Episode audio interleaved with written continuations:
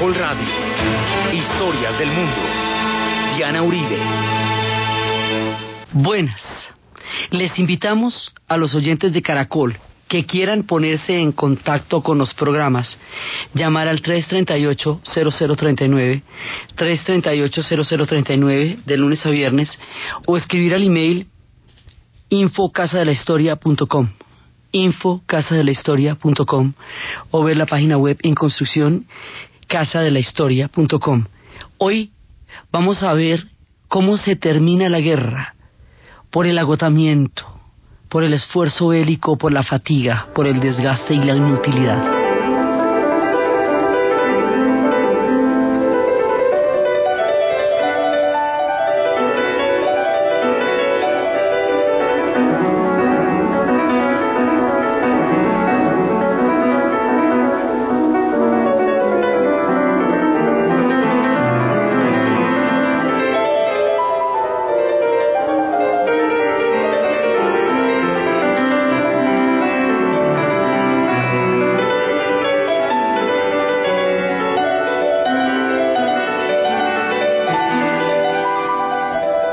Pasada estábamos viendo por qué era una guerra mundial. ¿Cómo es que muchísimos otros pueblos, colonias de los imperios que estaban enfrentados en Europa, van a estar involucrados en esta guerra sin comerlo ni beberlo? Porque simplemente el hecho de que pertenezcan a Francia hace que se vaya a dar la guerra en los territorios de Francia, eh, pertenecientes a Francia en África, en ese momento colonias de Francia en África, que era los Tricharets senegalés, que estuvimos hablando, también vimos la participación de los ANZACs, escuadrones todos los ejércitos australianos y neozelandeses que al participar en la Primera Guerra Mundial crearon una identidad histórica de ellos como naciones. Vimos la participación de los hindúes en Mesopotamia, vimos la participación de muchos pueblos en una contienda mundial. A todas estas volviendo a los campos de batalla de, de, toda la línea de trincheras que está en la frontera entre Francia y Alemania, que es donde la guerra está concentrada, por lo menos donde se busca darle una definición a la guerra. En los últimos cuatro años, la guerra de trincheras solamente se ha dado en términos de avanzar unos pocos metros en el territorio del uno o unos pocos metros en el territorio del otro a razón de año es decir, ahí no se está definiendo nada. Los ejércitos están enterrados desde hace cuatro años y han pasado la nieve. Dentro de la trinchera los están bombardeando. Los bombardean con cañones, los bombardean con obuses y los bombardean con bombas de gas, cloro y gas mostaza. Entonces la trinchera es un infierno del cual esto ya estaba bien horrible con los nidos de ametralladoras con los cuales empezamos, pero ya cuando empiezan a bombardear las trincheras con toda clase de armas indiscriminadamente, esto se vuelve un verdadero infierno aterrador y es una, es una cosa inimaginable lo que significan esas trincheras y cuatro años enterrados ahí hacen pequeños corredores para que pasen los ejércitos y puedan atacar y de una vez puedan eh, atacar las alambradas de púas que hay antes de entrar a la trinchera. Pero no pasa más. Por eso era que en el futuro escribiría Marie Lemarque sin novedad en el frente. O sea, lo, el horror que significaba un solo día de batalla. Un solo día en el que no pasó nada particularmente. Ese día podían haber muerto cuarenta mil personas como sucedía con frecuencia y el reporte era sin novedad en el frente. Morían como moscas, morían en las condiciones más deprimentes, morían de la manera más terrible. Eh, la pieza con la que estábamos empezando el programa es una pieza que escribe Debussy a sus compañeros caídos en las trincheras de la Primera Guerra Mundial. Entonces, en este momento, ya estamos en tablas. La idea es poder mover las líneas hasta llegar a París y en ese momento caería Francia, o poder mover las líneas hasta llegar a Berlín y en ese momento caería Alemania. Pero pues ninguna de las dos cosas se ha logrado, ambos están exhaustos. Hemos desbaratado todo el frente oriental. Ya sabemos que todo el frente oriental entró a la revolución y por lo tanto salió de la guerra y ya el imperio austrohúngaro está desmaronándose, Italia entra a última hora, Italia formaba parte de la alianza inicialmente con los imperios, pero era una alianza defensiva, es decir, si ellos eran atacados, Italia debería entrar con ellos, pero como fue Austria-Hungría la que dio el ultimátum, Italia se declaró, entre comillas, neutral, y va a entrar ya muy empezada la contienda en busca de un solo objetivo, Trieste. Trieste y Fiume, que son los dos territorios que forman parte del imperio austrohúngaro, pero que son de habla italiana y son de cultura italiana y que Italia los quiere para su formación reciente de Estado nacional.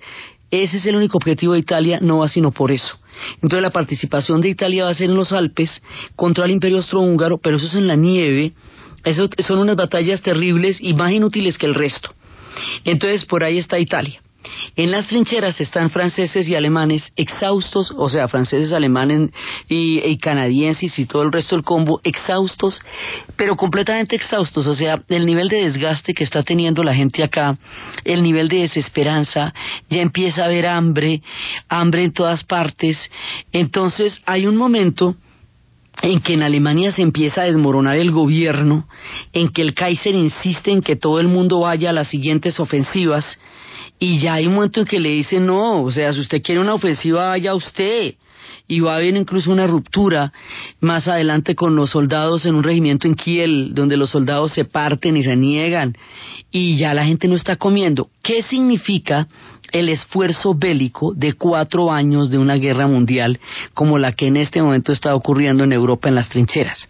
Significa que todas las personas que estudian en las universidades, desde los primíparos hasta los profesores, están peleando en las trincheras uniformados y muriendo por montones. Significa que los empleados públicos están en las trincheras.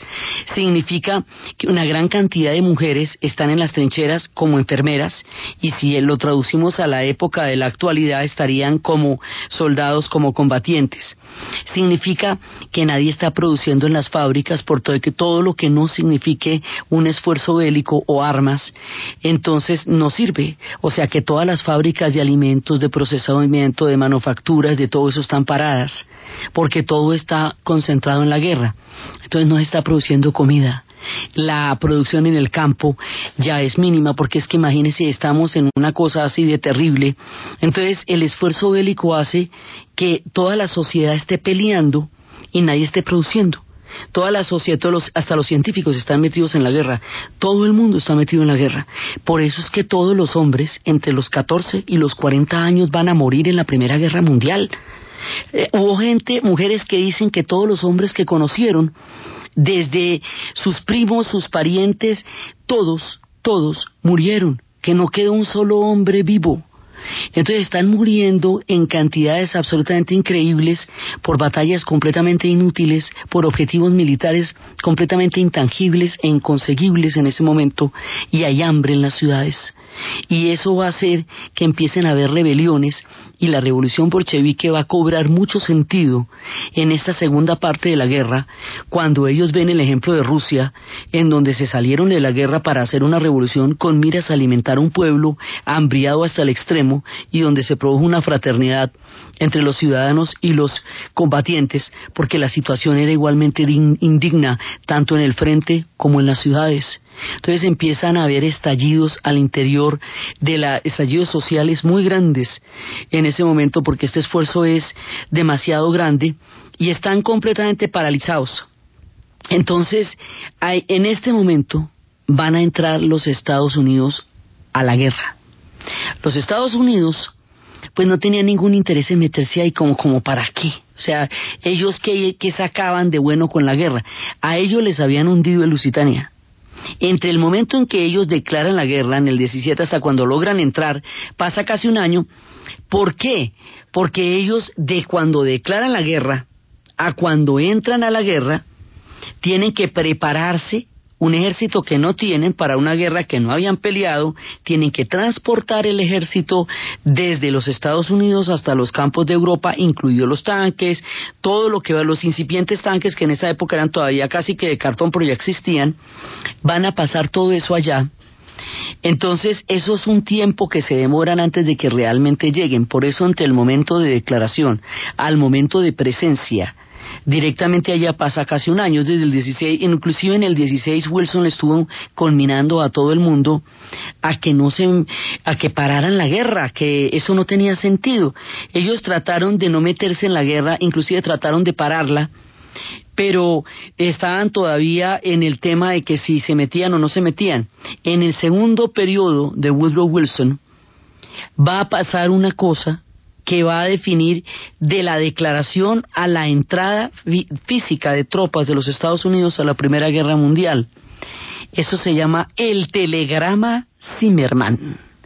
El telegrama Zimmerman dice ni más ni menos que Alemania le propone a México que le declare a la guerra a los Estados Unidos por la vía de Texas y que cuando ganen contra los Estados Unidos ellos les prometen que esos territorios que los gringos les habían quitado, que era el 67.7% del territorio mexicano en el Tratado de la Alta California, que es todo lo que es California, Texas, Nuevo México, San Diego, todo eso, que se los habían quitado en una guerra en donde simplemente les habían quitado todo ese territorio, que es todo ese territorio de migraciones hoy, que era México. Los Estados Unidos en una guerra se lo quitaron porque puedo, quiero y no me da miedo, eso lo contamos en la historia de México, entonces los alemanes les dicen, ustedes que se meten a apoyarnos y nosotros que les damos, les prometemos todo lo que los Estados Unidos les quitó hacia poquitico para este momento.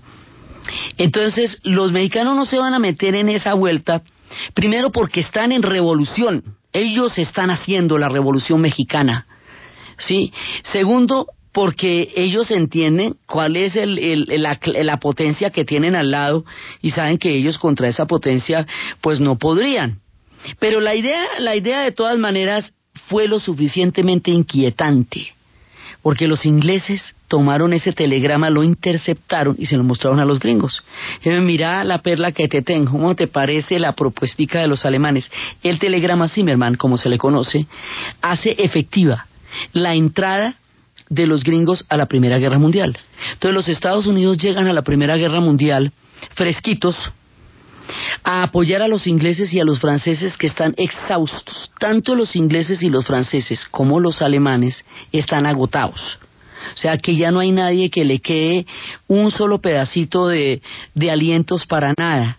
Pero llegan estos refuerzos que le dan un segundo aliento a los ingleses y a los franceses, no porque los ingleses y los franceses estén ganando nada, porque nadie está ganando nada, sino porque hay unos refuerzos que de un lado entran y del otro no. Alemania no tiene refuerzos que le entren por ninguna parte, al contrario, más bien el imperio austrohúngaro se le está desmoronando ahí en los Alpes con Italia entonces ellos no tienen de dónde recibir ningún tipo de ayuda y los otros sí reciben una ayuda. La idea de los Estados Unidos es meterse en la guerra para terminarla para llegar al amnisticio, para que no haya vencedores ni vencidos, para que no haya reparaciones ni compensaciones, porque es una guerra en la que todos están involucrados, eh, digamos, de una manera muy similar, para mediar en el conflicto y acabarlo. Esa es la idea que tienen los Estados Unidos de entrar en la Primera Guerra Mundial, en donde ellos, en, en general, pues, digamos, particularmente no se les ha perdido nada, pero pues la cosa los lleva a entrar en una contienda mundial que para ese momento está en un alto grado de descomposición, de desgaste y de desesperanza llegan cuando la gente está más triste y cuando la gente está más llevada, llevan mucho tiempo peleando y esto no avanza absolutamente nada.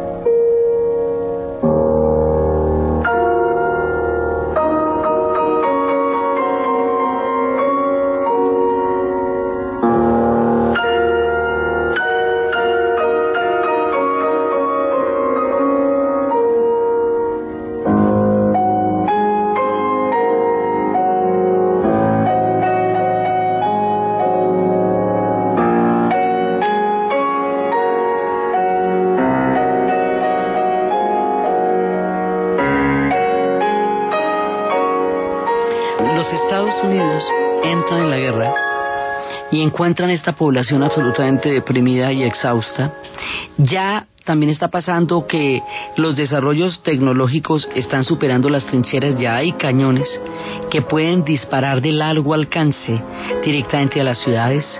Ya hay ciudades que como, como Reims que quedaron completamente destruidas. Entonces la trinchera también se está volviendo inútil, pero no por eso menos mortal y menos terrible.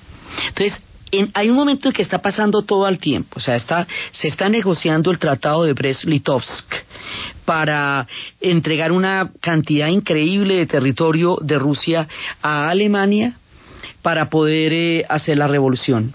Al mismo tiempo, eh, Estados Unidos le está declarando la guerra al imperio austrohúngaro dentro de su política de participación y ya el siguiente año es cuando Woodrow Wilson va a hacer los 14 puntos en los cuales él pretende que la contienda termine de una manera menos devastadora de lo que ha sido hasta ahora y que lleve como a una, a una conciliación, a un acuerdo entre las naciones.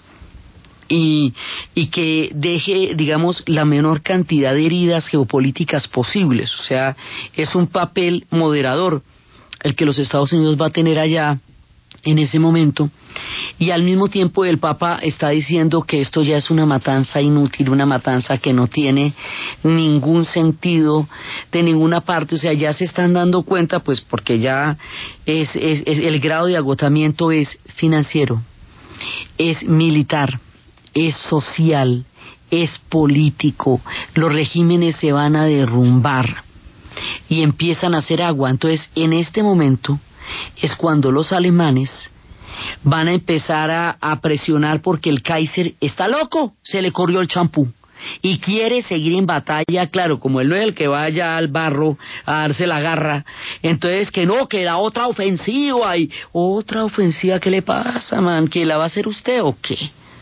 Entonces hay un momento en que el Kaiser no quiere, eh, digamos, retroceder, nunca rendirse jamás cuando no hay, ya no hay ni, ni que ganar ni nada, ¿ve?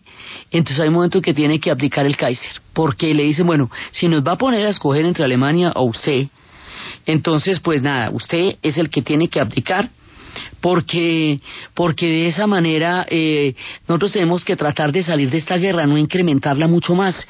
Otra vez tenemos batallas en el mismo lugar, más batallas en Ypres, donde ya habíamos tenido batallas terribles en Ypres, tercera batalla en Ypres, todo el tiempo más batallas, más ofensivas, eh, que generalmente se hacen en verano y se, o hasta máximo hasta otoño en invierno no hay quien se mueva, eso se congela todo. Entonces en invierno todo el tiempo usted metido en la trinchera tiritando, muerto del frío, con todos los desechos de todo lo que le ha caído y esperando a que pase el invierno para decir de una vez lo atacan.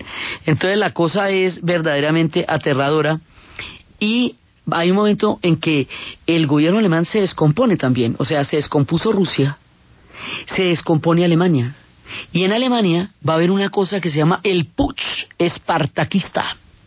Y es que va a haber una especie de golpe de Estado. Hay una fracción que es la equivalente a los bolcheviques, que es la fracción liderada por Karl Leibniz y Rosa Luxemburgo.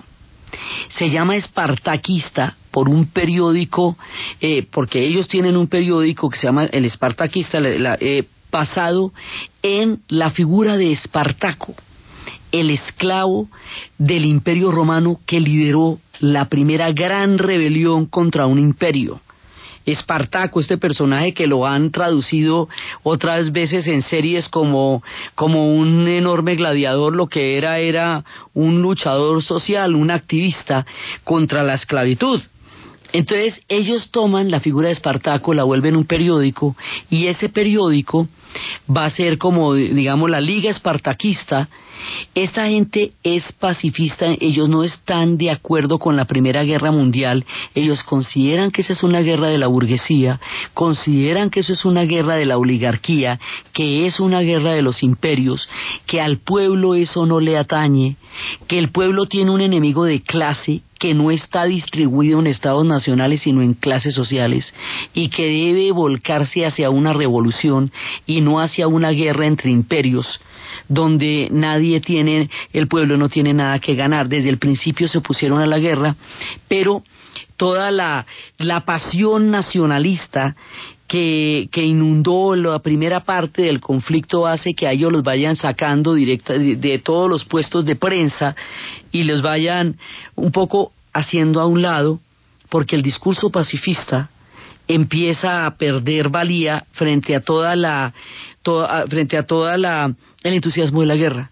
Ahora, después de cuatro años, empiezan a volver a pararles bolas a los que decían que esa guerra era inútil, porque han comprobado en su propia carne lo inútil que es esa guerra y eso es parte de lo que va a generar esta descomposición de los gobiernos, de los pueblos que todavía siguen en la guerra y es lo que vamos a contar después de la pausa comercial.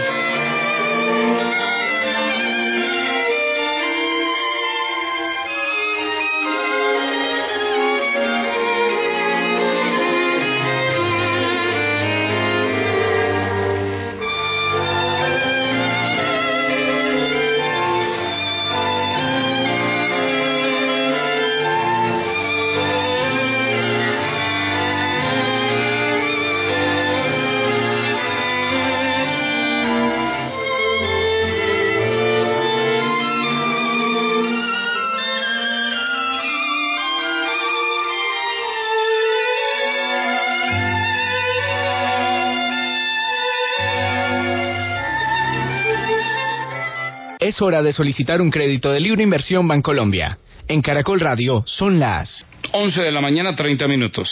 Esta no es una carta de Navidad normal, es una carta al revés. En ella no voy a pedir, voy a dar. Te doy mi risa para cuando estés triste, mi voz para que cantemos juntos y mi corazón por si algún día se rompe el tuyo. Puedes usarlos cuando quieras, porque tenemos tanto para dar que nos puede La mejor forma de dar es darse a los demás. Comparte lo mejor de ti en darestarse.com. Grupo Bancolombia. Le estamos poniendo el alma. Maciza, tableros de madera. Maciza, tu mundo, tu estilo. Presenta Última hora, Deportiva Caracol. El bogotano Marpinzón finalizó séptimo en la prueba de los 200 metros espalda en la parte final de los mundiales de natación en piscina corta que se disputan en Doha.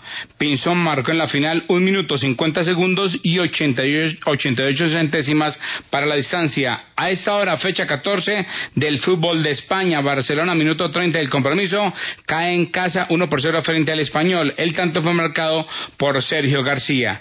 Y el ciclismo colombiano a esta hora es protagonista en el cierre de la segunda parada de la Copa Mundo de este deporte en Londres. Pacho Benítez.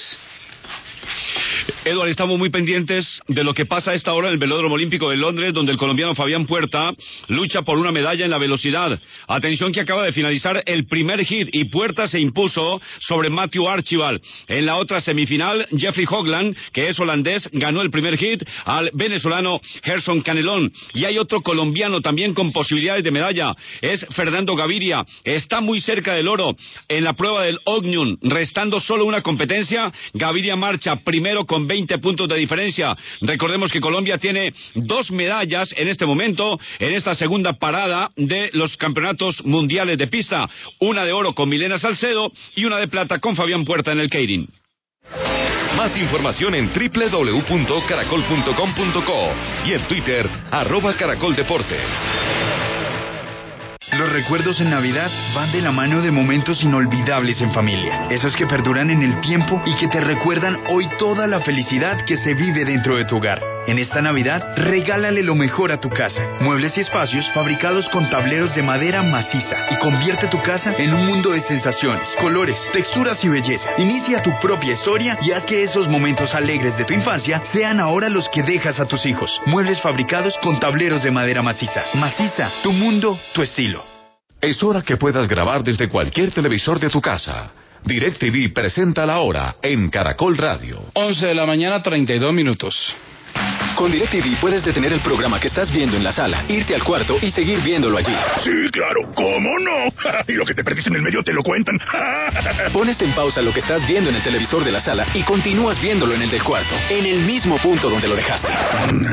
¿Y a dónde llamo? Suscríbete a cero pesos y recibe dos meses gratis de programación. Compra ya, numeral 332. Marca gratis desde tu celular. DirecTV te cambia la vida. Promoción válida para clientes que adquieran servicios de televisión afiliando su pago mensual de débito automático del 1 al 31 de diciembre de 2014. Para planes de hasta dos tecos. No aplica para prepago ni Bronce Max. Condiciones y restricciones. 送っ。¿Y usted cómo durmió anoche? Comodísimo. Colchones comodísimos para dormir profundamente. A los oyentes de Caracol Radio y Tropicana les llegó la Navidad. Inscríbase en www.caracol.com.co o en www.tropicanafm.com. Escuche la programación de Caracol Radio y Tropicana. Complete la clave, cante el jingle de Navidad y gane 2 millones de pesos diarios. Recuerde, la clave solo la puede completar escuchando la programación de Caracol Radio y Tropicana. Válido del 5 al 24 de diciembre de 2014. Amigo asociado, JFK Cooperativa Financiera entregará 3.500 auxilios, cada uno de 600 mil pesos. Uno de ellos puede ser para usted. Inscripciones hasta enero 29 de 2015. JFK Cooperativa Financiera. Vigilada Superintendencia Financiera de Colombia. En la Fundación Universitaria Juan de Castellanos somos una familia en donde te diviertes, aprendes valores, haces amigos, investigas, emprendes y estudias lo que tú quieres. Carrera 11, número 1144 en Tunja. PBX 742-2944. www.jdc.edu.co. Fundación Universitaria Juan de Castellanos. Tu familia en Tunja. ¿Y usted cómo durmió anoche? Comodísimo. Colchones comodísimos para dormir profundamente. Esta es la primera parte de la clave del 8 de diciembre para ganar 2 millones de pesos. Este 24 de diciembre, completa la clave escuchando Tropicana. Apetifor, producto natural. Apetifor mejora tu apetito. Apetifor mejora el apetito en niños y adultos. Calidad Natural Freshly. En productos naturales la primera opción. En Caracol Radio. Son las 11 de la mañana y 34 minutos. ¿Punto naturista? Gracias. Tiene Digestar Jalea con acción laxante, suave, blanda y placentera de Laboratorios Natural Freshly. Sí, señora. Tenemos la línea Natural Freshly. Digestar Cápsulas Forte y Digestar Fibra. Para otras afecciones, Apetifor, Venas Full, Gasof y Finacid. Y Freshly Pausia cápsulas y Fibofor Fibra con probióticos. Naturalmente. Natural Freshly. Tratamientos científicos con productos naturales. En productos naturales, la primera opción. Con el sello del Instituto Farmacológico Botánico.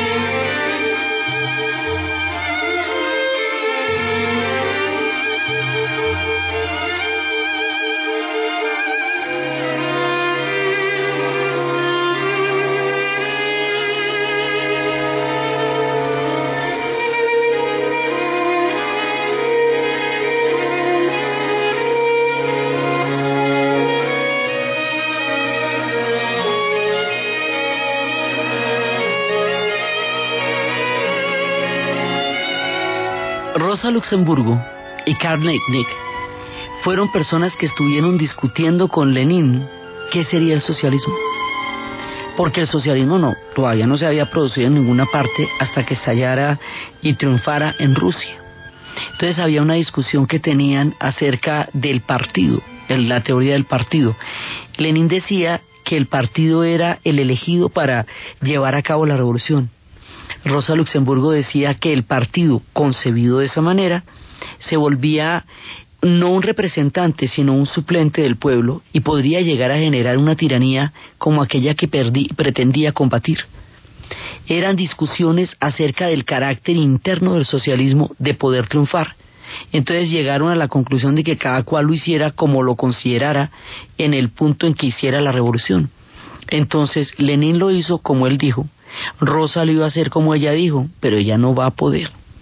No va a poder, aquí se va a presentar un golpe y se va a partir el ejército en Kiel, eso es parte del proceso que está viviendo Alemania, y en esa descomposición y todo eso que llegaron a tener un, un digamos, un, un soviet en Renania, entonces, esto es peligrosísimo porque un soviet en Renania, después de que ha habido un soviet de Petrogrado y que ya existe una unión de repúblicas soviéticas y socialistas, esto hace que en Alemania las cosas estén verdaderamente graves porque la gente se está hundiendo en las trincheras, ya hay rebeliones en Kiel y una eh, ha caído el Kaiser y una rebelión de esta naturaleza vaya puede llegar a tener proporciones gigantescas. Alemania necesita y quiere llegar a un amnisticio.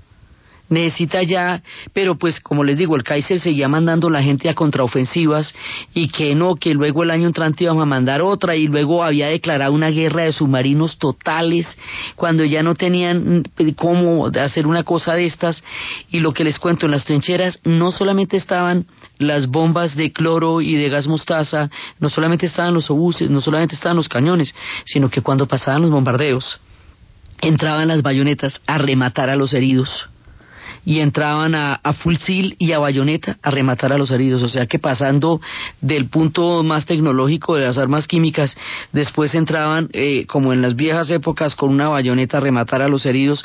No existía ningún tipo de convención todavía, no existían las convenciones de Ginebra, ni los protocolos de guerra. Todo eso se va a hacer después de esta guerra por lo salvaje. Entonces, la cosa está haciendo agua por todas partes la diferencia de lo que pase con el putsch espartaquista definirá el futuro del mundo, literalmente. Porque von Hindenburg, que era el que había autorizado que Lenin pasara con 40 revolucionarios hacia la estación Finlandia para completar la revolución bolchevique en el proyectil de más alcance que se disparó durante toda la guerra, según las palabras de Stefan Zweig, él sabía que era una revolución obrera. Entonces, cuando le llegue el turno a él, en ese, él ya está preparado porque ya sabe que se trata eso. La idea del socialismo es que eso es internacionalista porque divide a la gente en clases sociales y no en estados nacionales. Así que no tiene sentido sino globalmente. Ya lo hizo Rusia. Ahora le va a tocar el turno a Alemania. Y también le va a tocar el turno un poquito más tarde a Hungría y la idea es que esto triunfe en Italia y la idea es que toda Europa se vaya a volver socialista y que sean las oligarquías y los imperios los que pierdan el balance de la historia para que sea el socialismo el que lo retome, basado en las condiciones de hambre, abandono y criminalidad en que, con que fueron tratados los pueblos y los soldados durante la guerra. Entonces, en el momento en que se va dando, es que todas estas cosas se están dando de manera eh, muy seguido, o sea, todo, todo está dándose en un revuelto muy grande en esta última parte de la guerra, pero a esto les va a pasar una cosa, más adelante, ya en, las, en, los, en los finales de la guerra, lo que va a hacer es que von Hindenburg va a dividir el movimiento obrero y le va a decir a los socialistas que mm, ellos que si quieren las elecciones, después van a entrar a las elecciones generales y se va a crear la República de Weimar, a cambio de que les entreguen la cabeza de los espartaquistas, a cambio de que les entreguen los nombres de todos los que integran la Liga de Espartaco. A todos los que integran la Liga de Espartaco los van a fusilar. Van a terminar en una chamba ahí Rosa Luxemburgo y Karl y eso quiere decir que los socialistas, que al haber aceptado sacrificar a todos los compañeros de Espartaco, van a tomar el gobierno poco tiempo después de un país que después vamos a, explicarles por qué ese país ya no era viable como quedó, van a tomar la responsabilidad de una guerra que no fue culpa de ellos. Y no van a tener el apoyo de, un, de una fracción que en su radicalidad comprendía perfectamente cuál era la, situación de Alemania en el momento. Con la muerte de los espartaquistas y la posterior llegada de los socialistas al poder después de terminada la guerra, después de que Alemania quede como vaya a quedar, será más adelante el fascismo y no el socialismo el que entre en Alemania. Y al no triunfar en Alemania, no va a triunfar en el resto de Europa y serán otros movimientos tendientes a lo que será el nazismo los que prosperarán en la Alemania llevada de todas las ruinas. Y no va a haber quien diga que eso es un horror cuando eso sea un horror, porque los que lo hubieran podido decir están muertos desde la entrada, que eran los espartaquistas. Entonces este putsch, nos, ese golpe, como le dicen ellos, eh, nos va a definir que la historia coja para un lado y no para el otro. Porque en el momento en que estamos ahorita, entre el 17 y el 18 en la trinchera, en este momento todo es posible. Los anarquistas tienen una gran aceptación porque lo que se está viendo que los estados nacionales producen, semejante guerra de tales proporciones por el hecho de tener estados nacionales, hace pensar a un poco de gente si el estado nacional es una buena idea. Sí, que si un sueño romántico de estos justifica una matazón de ese tamaño y el anarquismo lo que propende es por la abolición del Estado. El anarquismo dicen que es una doctrina para ángeles porque piensa en una sociedad donde las personas sean tan autorreguladas que no necesiten que alguien les fije los límites porque se los pueden fijar a nivel de ellos mismos. Eso es, digamos, como doctrina política el anarquismo. El anarquismo queda ligado a actos de violencia porque había fracciones de los anarquistas que cometieron actos de violencia y atentados brutales. Pero el anarquismo fundamentalmente una doctrina política que empieza a tener mucho sentido cuando los estados nacionales se estrenan con semejante carnicería. El socialismo también empieza a tener sentido porque la gente está absolutamente exhausta en la trinchera y no quiere morir ahí porque ya no tiene sentido y han visto el ejemplo de los bolcheviques que simplemente se retiraron que se fueron los soldados del frente y es por el ejemplo bolchevique en Kronstadt en la revolución de 1905 y luego en la en la fábrica en la rebelión de la fábrica Putilov cuando salieron los destacamentos del ejército a apoyar a los soldados a los a los obreros en la huelga general.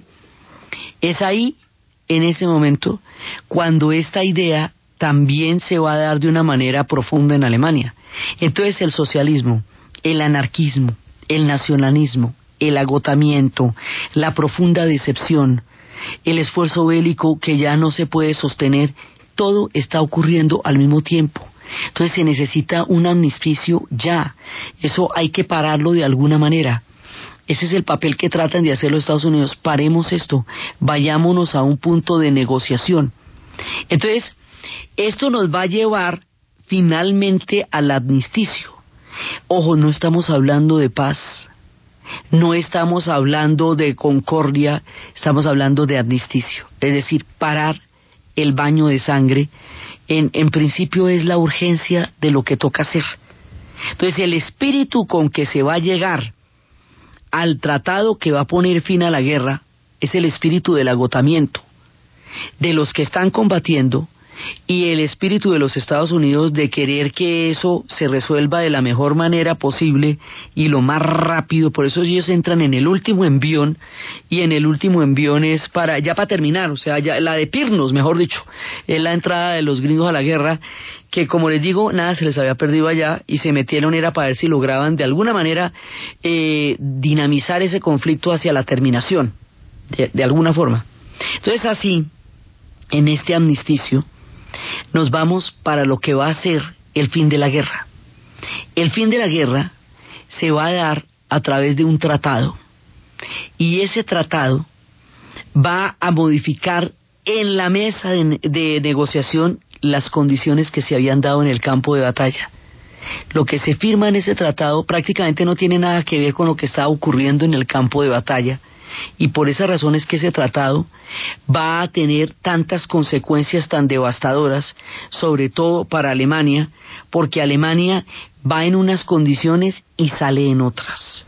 Es el Tratado de Versalles, que al terminar la guerra, que habría de acabar con todas las guerras. El fin de las guerras, como se le decía a esta, la primera, la gran guerra, porque nadie se imaginaba que fuera a ser una primera, ese tratado nos va a garantizar que la segunda vaya a llegar en camino en algún momento.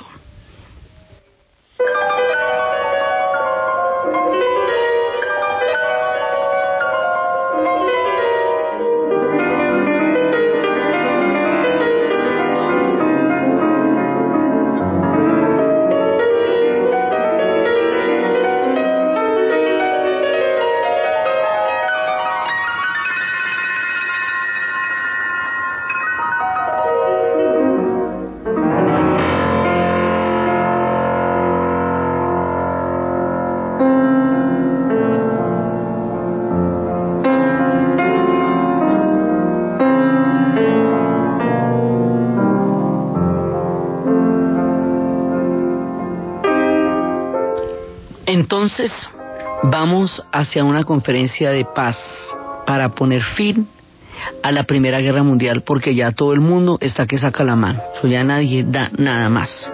Entonces, cuando llegamos a París, a la conferencia del Tratado de Versalles, que en realidad se compone de una serie de tratados que se van a dar porque hay muchas cosas que definir ahí.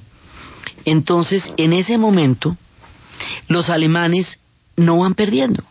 O sea, los alemanes lo que, en realidad nadie va ganando, pero los alemanes no van perdiendo.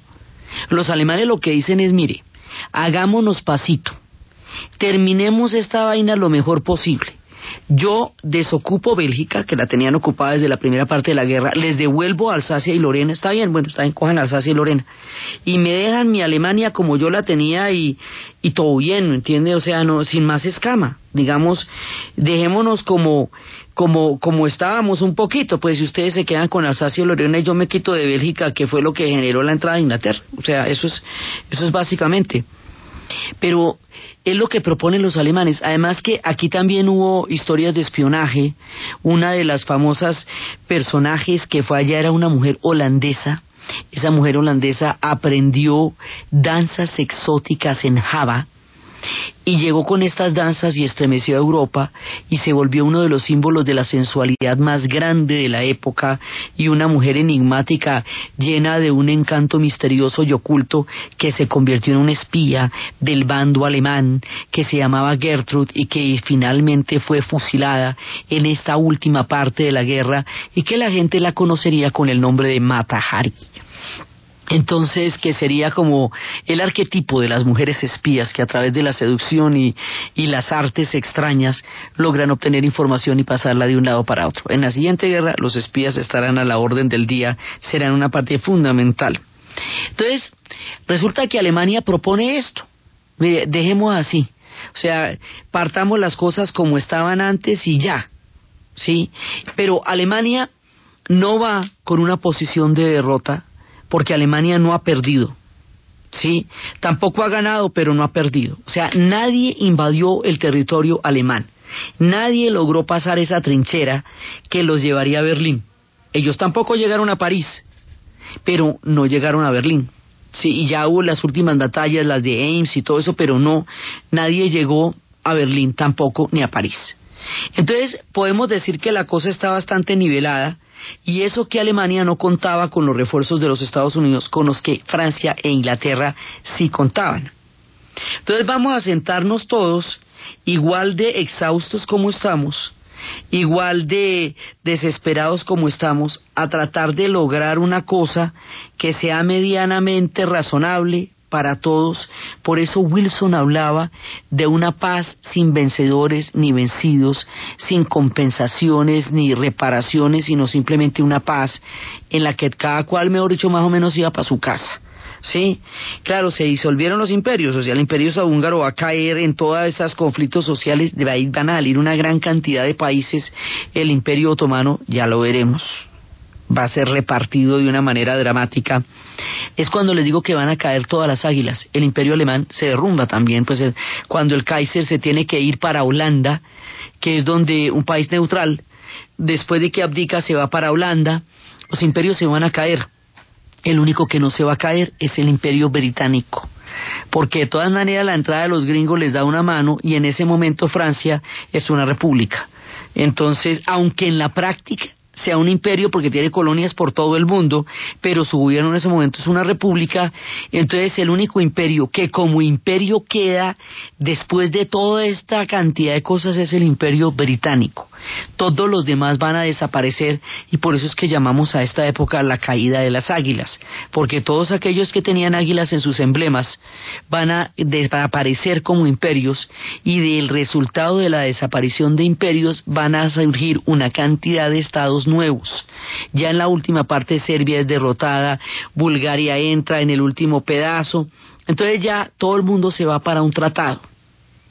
Pero resulta que en este tratado Francia va a cambiar el tono del Tratado de Versalles y lo va a volver mucho más una venganza de lo que ocurrió en Sedán que el fin de la Primera Guerra Mundial como la Primera Guerra Mundial estaba planteada.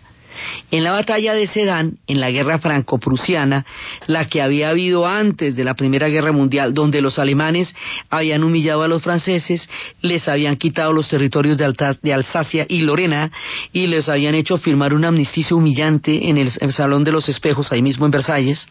Entonces ellos escogen el mismo Salón de los mismos Espejos, allá mismo en Versalles, para humillar a los alemanes, cobrándoles Sedán, de una vez así las cuenticas de este lado, quitándoles Alsacia y Lorena, las cuenticas de este lado, y haciéndoles pagar por la guerra que ha devastado a Francia, que la tiene realmente sumergida en un horror muy grande.